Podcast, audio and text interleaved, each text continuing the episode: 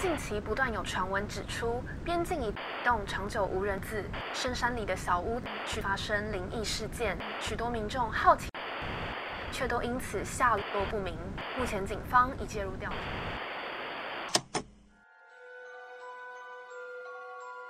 欢迎来到怪奇故事屋。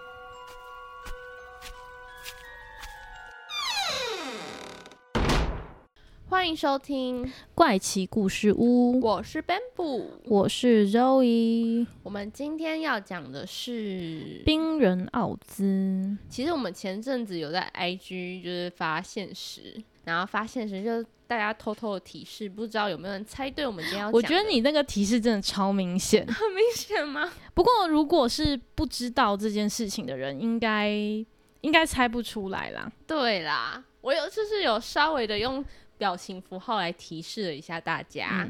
我自己那时候第一次听到 Bamboo 说冰人奥兹的时候，我以为，哎、我这样讲出来，人家会不会觉得我见识很浅薄？可是我也是第一次听到啊，我之前以为也没什么听过。我以为他真的是来自一个什么冰山里面的什么冰呃山顶洞人，然后他是一个 真实的人物，你说现在还活着，对，现在还活着的人，冰人。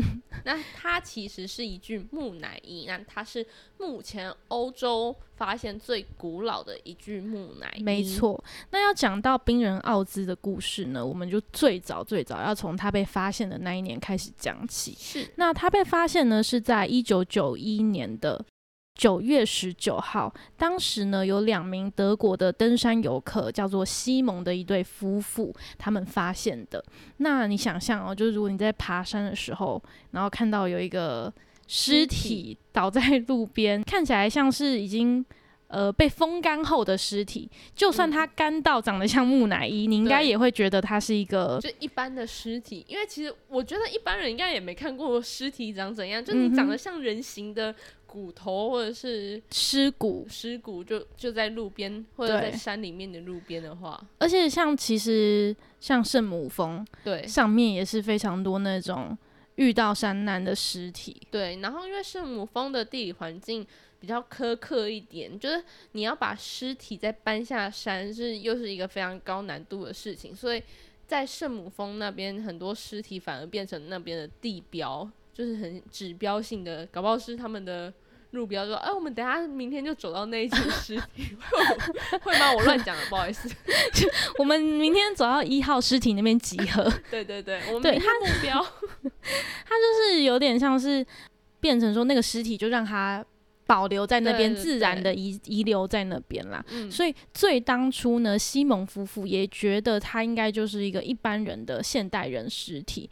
那没想到呢，奥地利当局把这一个尸体送去化验之后，发现它居然是来自于五千三百年前的一具木乃伊。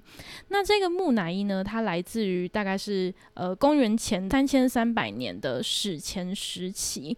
那你要想哦，其实埃及最古老的木乃伊就大概是目前发现吧，对，目前发现，目前发现埃及最古老的木乃伊，如果要跟这个尸体比的话，它呢，这个尸体甚至是比它早了一千多年，比木乃伊早木一千多年。超级久远，那我们来说一下这一个木乃伊，它为什么会被叫做冰人奥兹？好了，刚刚有提到说它是就是在这个奥兹塔尔山脉上面被发现的嘛，所以后来呢就直接用了这个地点的名称奥兹。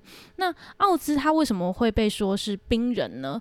我们就来一一的解说。先来讲解一下它的外形好了，它的外形其实算是蛮多说法的，我们有查过资料，就是有一百五十七公分啊，一一百六十五公分，大概啦，大概都在一百六十公分左右。对，然后呢，他的年龄被推测说大概是四十五岁，然后五十公斤。不过呢，因为他的尸体被发现的时候已经风化了嘛，就是嗯已经是风化脱水的一个状态，大概就只剩下十四公斤而已。那大家一定会想说，为什么它可以被保存的这么完善，连比如说年龄啊、身高什么的都可以知道呢？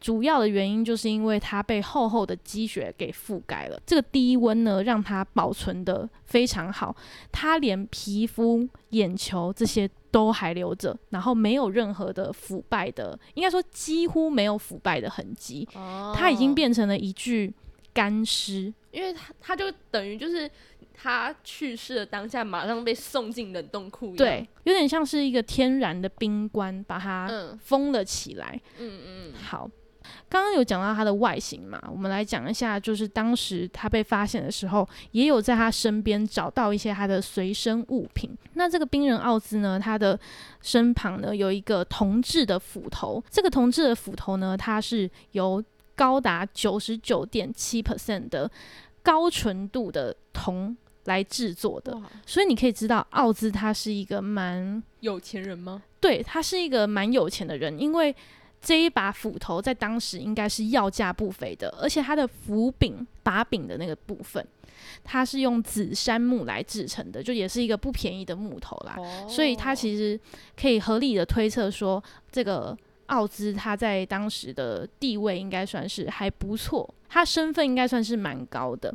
那他旁边呢也有一个箭袋，嗯在这个箭袋里面呢有十四支箭，也被保留的还蛮完整的。嗯然后其中呢有只剩下有只剩下两只有那个箭头吗？对，，只剩下两只有箭头，那其他都是已经有点有点残损，但是还是可以看得出来说他的武器，然后他的身上的随身的物品。对，讲到配件的话，我们就要讲到奥兹他的衣物，就是他所穿的衣服。其实尸体它经过风化之后，不是会脱水吗？是，脱水之后，它是不是就变小了？对，然后这个衣服它就会这个也是脱脱离对脱离身哦体，但是有部分它可能还是比如说粘在身体上，就是嗯还在身体的一一些部位上面。所以呢，当时的研究。当时的鉴定小组呢，就对他进行了一定的化验，就有去研究他身上的一些配件，然后发现呢，他穿的东西都是一些比如说动物的皮革啊，嗯，然后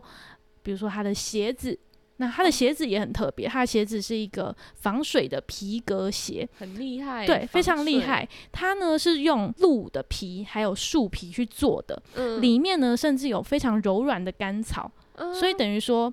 它是一个穿起来蛮舒服的鞋子，对防水，然后可以在雪地中行走，然后里面又是柔软的，你穿起来不会不舒服其。实我觉得光防水这一点就蛮厉害的，对，发现冰人奥兹这件事情，也让大家对于史前时代的呃生活更加了解，觉得哇，原来在呃公元前三千三百年前就有这么算是完善的制鞋工艺，嗯然后以及你看他刚刚。那个铜制的斧头，它其实嗯也是算是蛮精细的工艺制作而成的。因为以三千多年前的鞋子的制成，真的算是复杂的、欸，就是我以为可能就只是一般的那种。像是我们以前知道或者古装剧里面草编的那种鞋，对对对，对不对？嗯，我觉得大家可以去，就是大家听完这一集之后，可以去查一下冰人奥兹他的一些影片，因为嗯它现在是被保保存起来，然后也有被展示嘛，然后它的一些配件在网络上也是可以搜寻到图片的。那接下来呢，我们要说到这个奥兹的身份，身份我觉得算是一个蛮有趣的点。当时呢，这个研究的人员是怎么知道这个奥兹的身份的呢？他们是用他的胫骨、他的骨盆的比例去。嗯呃，去研究发现的，发现说他呢是一个长期在山脉中跋涉游走的人，嗯。因为你可能长期在走路的人，你的那个骨盆会比例会比较不一样，所以当时肌发达之类的，他是看不到肌肉的啦，所以他是用胫骨还有他的那个股骨去判去判断，对，去判断的。那其实，在青铜时代的，就是欧洲人，他们的生理特点不会是这个样子的，嗯。所以呢，当时就判断说，那这个奥兹他应该是来自于高海拔的一个游牧民族，嗯他应该是一个牧羊人。嗯，对。那这个牧羊人呢，他为什么会死掉？为什么他死的，他是怎么死的？那你通常你觉得牧羊人为什么会在山里死掉呢？嗯，也是遇到山难，对，通常就是可能比如说雪崩啊、嗯，山难这样死掉，但没想到呢，他们在二零零一年的时候，应该说在二零零一年之前，奥兹他都还是处于一个冰冻的状态，因为嗯他被发现之后，他不就是被送去化验嘛？嗯。然后大家为了要好好的保存它，嗯。都是就是比如说要研究的时候，就把它拿出来二十分钟研究完之后再把它冰回去，希望说保保存到它最完完善的那个嗯状态。但是在二零零一年的时候，为了想要对它做更深入的研究，就把它彻底的解冻了。所以现在的冰人奥兹其实是已经解冻的喽，就是从嗯二零零一年那个时候开始。那解冻之后呢，才发现一个他们之前从来都没有注意到的一个细节，就是呢，在奥兹的左边的肩胛骨上方，发嗯现了一个像是箭头般的伤痕。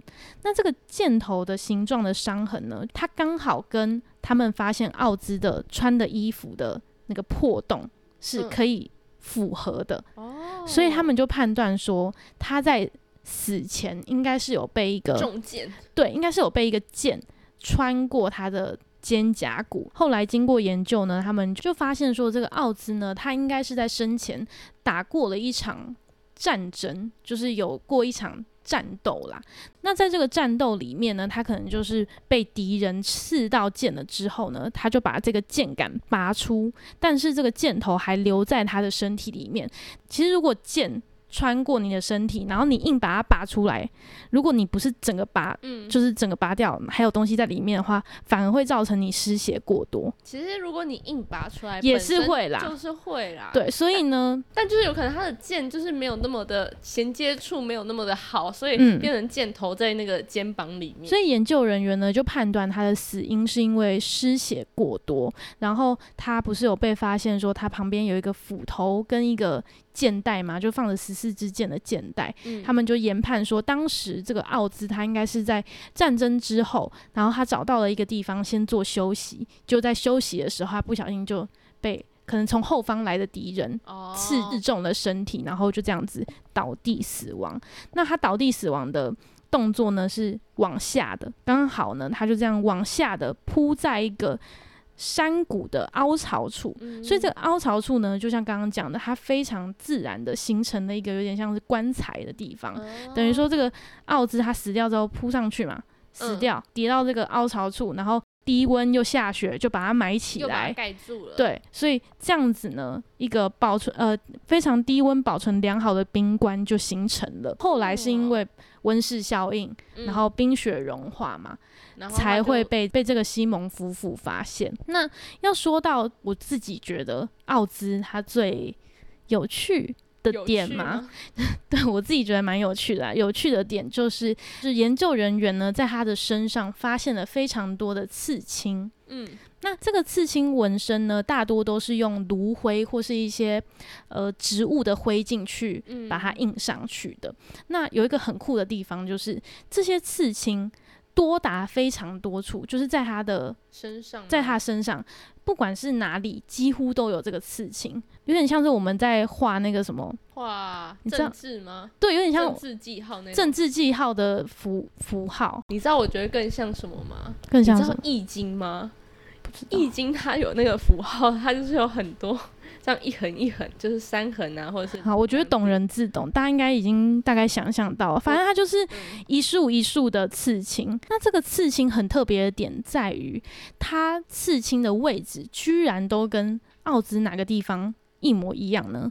就是奥兹它有呃生病的地方，我可以这样讲吗？总之呢不，舒服或者是特别有问题的地方。对，总之呢，这个奥兹他不是后来被研究的非常彻底嘛？对，然后科学家们呢就发现奥兹他在生前其实有呃一些骨骼上的病变，比如嗯说膝关节的退化啊，然后一些比如说关节的磨损啊、老化的关节炎等等的。那刚好只要发现他的关节有问题的地方，骨骼有病变的地方，就会有那个刺青。他们呢就研判说，有可能这些刺青就是当时他们用来止痛的，有点像是一种治疗，比如说那一种感觉。对，，有点像针灸，我们还不确定是不是真的，这是科学家这个研究对研究出来的啦。就是说这个骨骼病变的位置完全都跟刺青的位置一模一样，那他可能就是拿来就是压住他的疼痛的。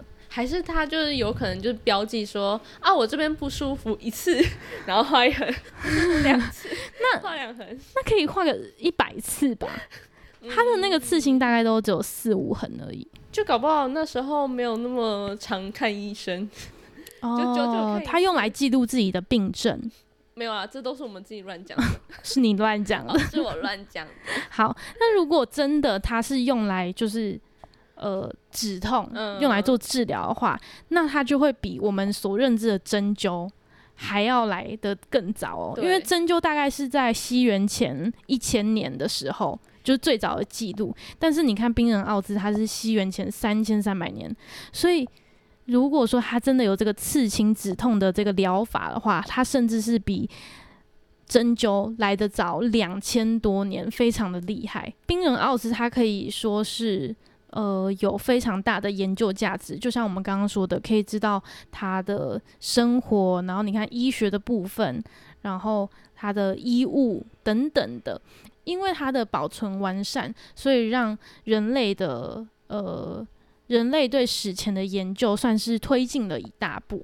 嗯那我现在呢，就重新来跟大家分享一下，我为什么会知道这个冰人奥兹。看新闻的时候，就发现有一只有一则新闻，他就写说什么冰人奥兹其实是黑皮肤。我想说，冰人奥兹谁呀、然后就开始查，所以其实我一开始也不知道冰人奥兹是谁。那这一则新闻就是在讲关于冰人奥兹的最新研究，就是因为其实，在那之前呢，其实意大利的考古博物馆他们又帮这个奥兹，就是以刚刚所说的那个样貌啊，然后去重建一个三 D 的模拟的样子。那这个三 D 模拟出来的冰人奥兹就是一个，就皮肤稍白，然后脸部就是可能有点红红黑黑的，然后非常多毛发，然后手上拿着拿着武器。然后以及上半身就是也没穿衣服的样子。那到时候也可以在 IG 的现实动态分享给大家。那现在就是发现冰人奥兹呢，他其实并非是这么白的皮肤，对他的肤色呢，其实比现在的南欧人他们的肤色还要来得更深，所以也并非建模上面所看到的那个样子。那至于毛发的部分，甚至有发现它其实是有秃头基因，所以呢，好厉照理来害讲哦！对，其实照理来讲，并不会是毛发丰盛的样子，它可能真的是有一点秃头，并没有那么多的毛发，就跟建模出来的样子其实是有一些些差距的。对，那这就是最近呢关于冰人奥兹的最新研究。我觉得随着时间就是不同的演变，就会有不同的新研究出现，而且也有人说，搞不好冰人奥兹呢是人类史上被研究最透彻的一个人类。好像有这么说诶、因为我刚刚在看某某一部演影片的资料的时候，也有讲说他真的是被研究的非常的彻底，对，不管是他的哪一个地方，他所有。他的所有。他，吃过什么，他最后一他乳糖不耐症。超好笑的，都研究得出来真的哦。很厉害。我觉得也是因为，也是因为它被保存的够完整。嗯，毕竟它连腐烂都没有，它完全是一个千年干石。对，嗯，好，那如果大家自己上网查冰人奥兹呢，应该会马上跳出一个热搜是冰人奥兹诅咒。是可以跟大家简单的讲一下什么叫做冰人奥兹诅咒。那这个诅咒呢，其实是因为他们在发现冰人奥兹之后，然后不是就很多人投入了这项研究吗？比如说科学家啊、验尸小组啊、记者啊等等这些专业人士会碰到这个就是冰人奥兹的所有相关人员嘛。是，那他们呢就发现了这些相关人员呢陆陆续续的出事。第一位呢就是这个负责冰人奥兹的一个科学鉴定专家，他呢在接触冰人奥兹这个木乃伊之后，一年后呢他就是发生了车祸。然后不治身亡。嗯，第二位呢是一个从事化学研究的博士，那他曾经呢用他自己赤裸的双手直接把这个冰人装入尸袋，那后来呢他也是因为车祸而身亡。嗯那第三位呢，这个受到冰冰人诅咒的是一个导游，当时呢，他负责的是用直升机去运送这一个冰人的尸体，就是他有帮忙运送啦。那他最后呢是死于了一个雪崩。那第四个，诶，很多个哦，第四个呢是一个记者。这个记者呢，他他当时呢用他的摄影机拍下了冰人奥兹的整个过程。没想到他在就是拍完之后，没过多久他就得到了脑肿瘤。然后不治身亡。第五个呢，就是我们刚刚前面有讲到的西蒙夫妇的那个西蒙吗？对的那个西蒙，他呢在隔几年攀登阿尔卑斯山的时候，就不小心跌到了一个悬崖下。那最巧合的是，他跌到悬崖下的那个动作刚好跟奥兹一模一样，所以就让人家觉得说：天哪，他也是就是面部朝下被被冰冻住，这一定是。冰人奥兹的诅咒啊，嗯嗯，后面呢还有三位也是一样死于非命的相关人员，总共呢就有八位是因为他们接触了冰人奥兹，然后呢就这样子不知道为什么的身亡了，比如说车祸啊、脑肿瘤啊，就死于非命嘛，雪崩啊，所以大家就想说，该不会。这个冰人奥兹他是从古代从史前时期来的一个魔，就是应该算是一个带着魔咒、诅咒而来的人吧。我记得也有看到一个说法，就是他不是身上有很多那个刺青，对，就说他其实是巫师，对他其实那些纹身是代表说他是巫师，然后他会施法，所以他才有办法就是存活了这么这么久，存活了五千年，然后来到现在，对我们施以。诅咒，嗯，大家听完相信吗？好啊，其实很多人都说，呃，研究冰人奥兹的有上百人，那你在上百人之中，可能有个十个人死于非命，也是一个比例问题。对啊，就合理呀。对，但是台湾人平均就有几个人死于车祸，就是一样的道理。懂懂懂。所以其实很多人，我觉得会这样子觉得说，是因为奥兹带来的诅咒，有可能也是因为媒体的渲染啦。太牵强了啦，真的。可是我觉得能够理解，就是你真的去看奥兹的尸体，他确实有那种神秘诡异的氛围。就是为什么大家会觉得他好像可以带来诅咒那种感觉，你懂吗？大家去看，我觉得他真的蛮可怕的。他只是冰在冰，就是他只是没有被抽出那个内脏 内脏而已的。他其实就是尸体，哪一具尸体长得不可怕？对啊。好的，那以上呢就是我们今天分享的冰人奥兹的解说，我觉得算是还蛮完完整的。对，大家应该听完之后，突然觉得对这个奥兹蛮了解的，讲的好像他真的是他的名字一样。对。很像他是我邻居。对，我们今天就是认识了奥兹。对，奥兹是四十五岁，五十公斤，一百六十五公分，脚穿三十八号，有乳糖不耐症。哎，真的很了解他哎，他死于失血过多。他死前吃什么都有研究出来，只是因为那真的太细了，我们今天就没有太详细讲。其实我们算是有收集到蛮多资料的，对。但如果要一一讲出来，可能可以讲到明天早上。我可能甚至不知道哪个朋友有乳乳糖不耐症，但你知道奥兹有？对，我知道奥兹有。好的，那我们今天这一集节目就差不多到这边结束啦。如果喜欢我们的话，也可以去 IG 搜寻“怪奇故事屋”，按赞追踪，然后留言给我们。那我们怪奇故事屋就下次再见啦。我是 Bamboo，我是 Zoe，我们下次见，拜拜。